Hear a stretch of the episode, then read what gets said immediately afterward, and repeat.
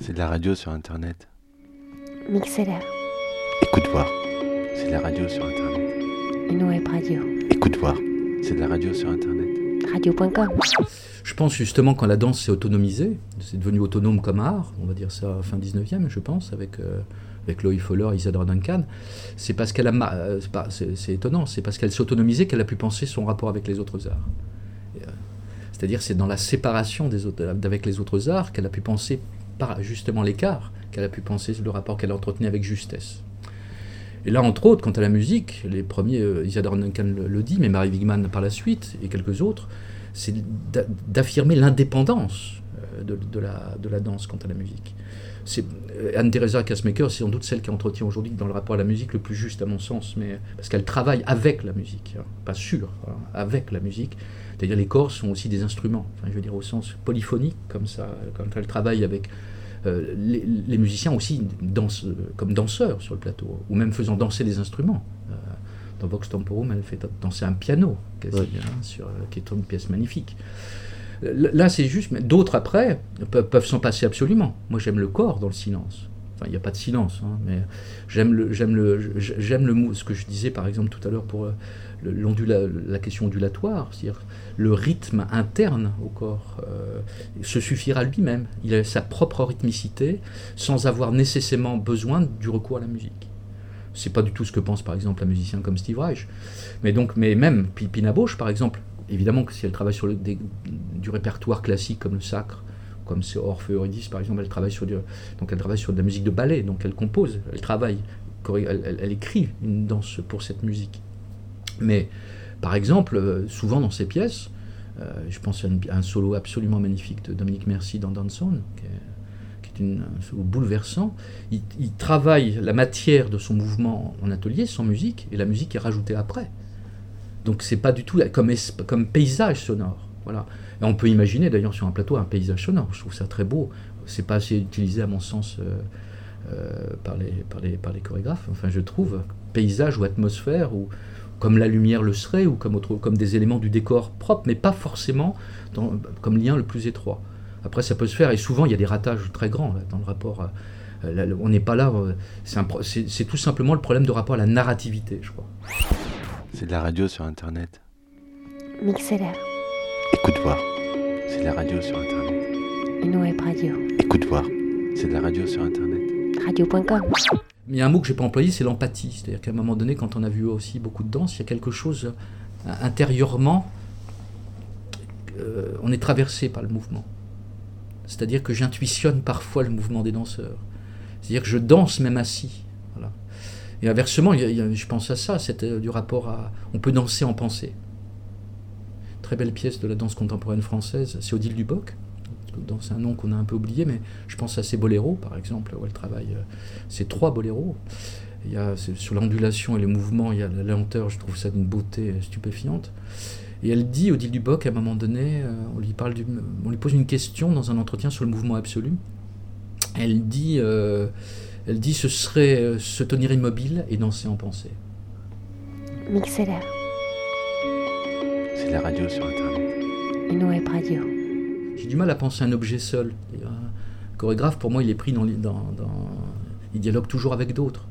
Israël Galvan, pour moi, c'est par exemple, évidemment, c'est un danseur de flamenco, on va dire, bon, qui réinvente, qui réactive quelque chose de l'histoire du flamenco.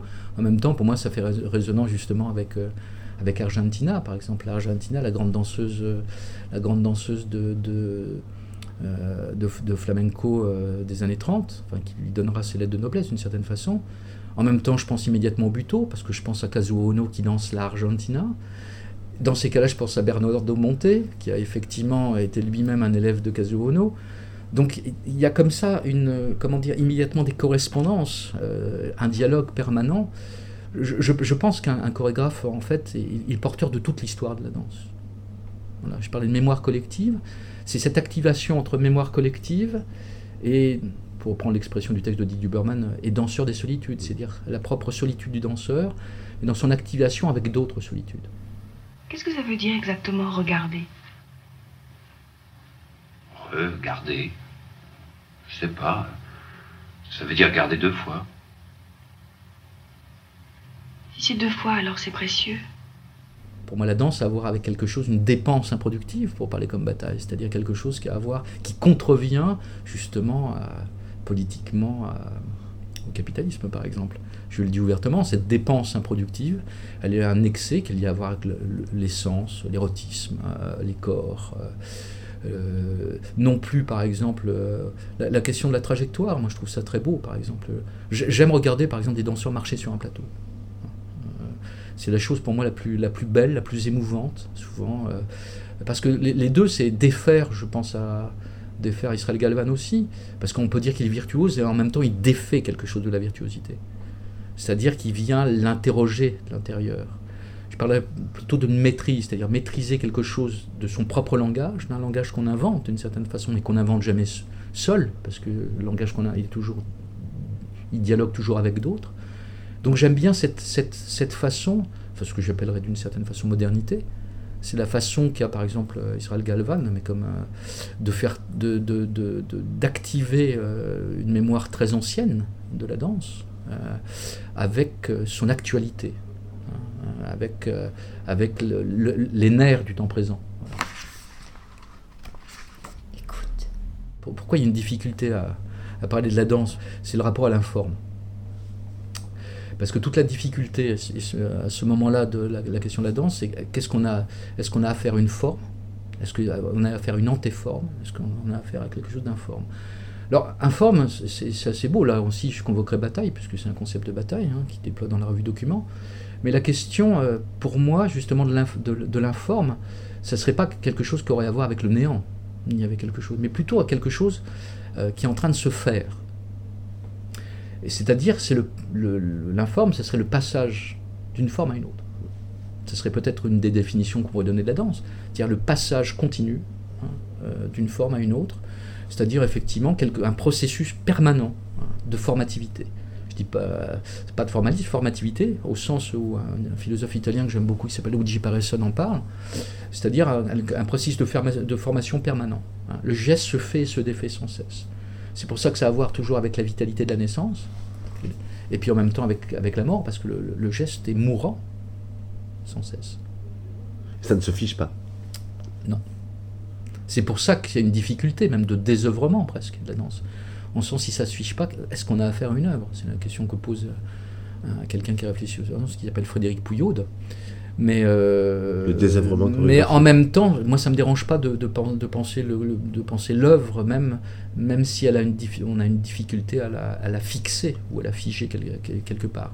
En tout cas, elle nous présente toujours un état, quelque chose en, en- en mouvement, avec déjà, mais ce, que- ce qui a été aussi la modernité, euh, la question du fini non fini, la question de la- du continu discontinu, enfin tout un tas de, de- de polarités comme ça euh, qui, qui jouent non pas les unes contre les autres, mais qui jouent les unes avec les autres. La définissant, ou en tout cas euh, la voyant comme cela, tu l'éloignes du coup de tout euh, procédé ou désir narratif. Oui, oui.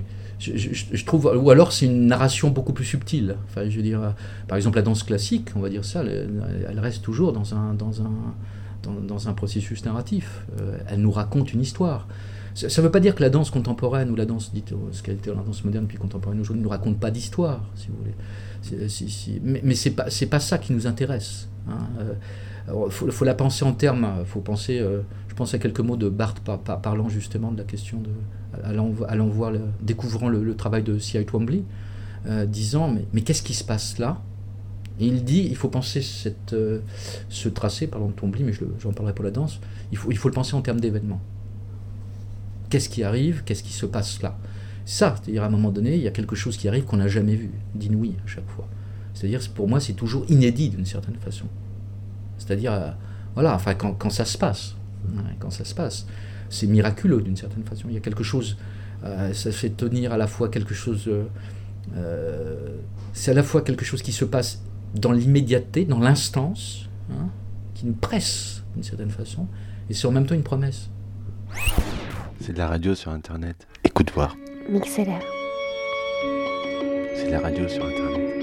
une web radio. Écoute voir. C'est de la radio sur Internet. Radio.com.